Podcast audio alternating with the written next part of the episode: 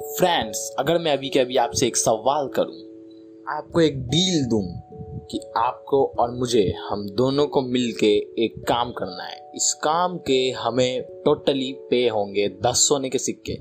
उस दस में से आठ में अपने पास रखूँगा और दो सिक्के आपको दूँगा।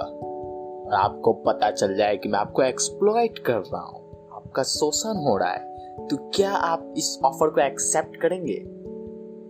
क्या ये दो सोने के सिक्के आप अपने जेब में लेके बाहर जाएँगे? या फिर खाली जेब ही बाहर चले जाएँगे अपना सर उठा के कि नहीं, मैंने ऑफ़र को रिजेक्ट कर दिया क्योंकि ऑफ़र मेरे हित में नहीं था। बताइए, आप क्या चुनिएगा? आप ऑफ़र को एक्सेप्ट कीजिएगा या नहीं?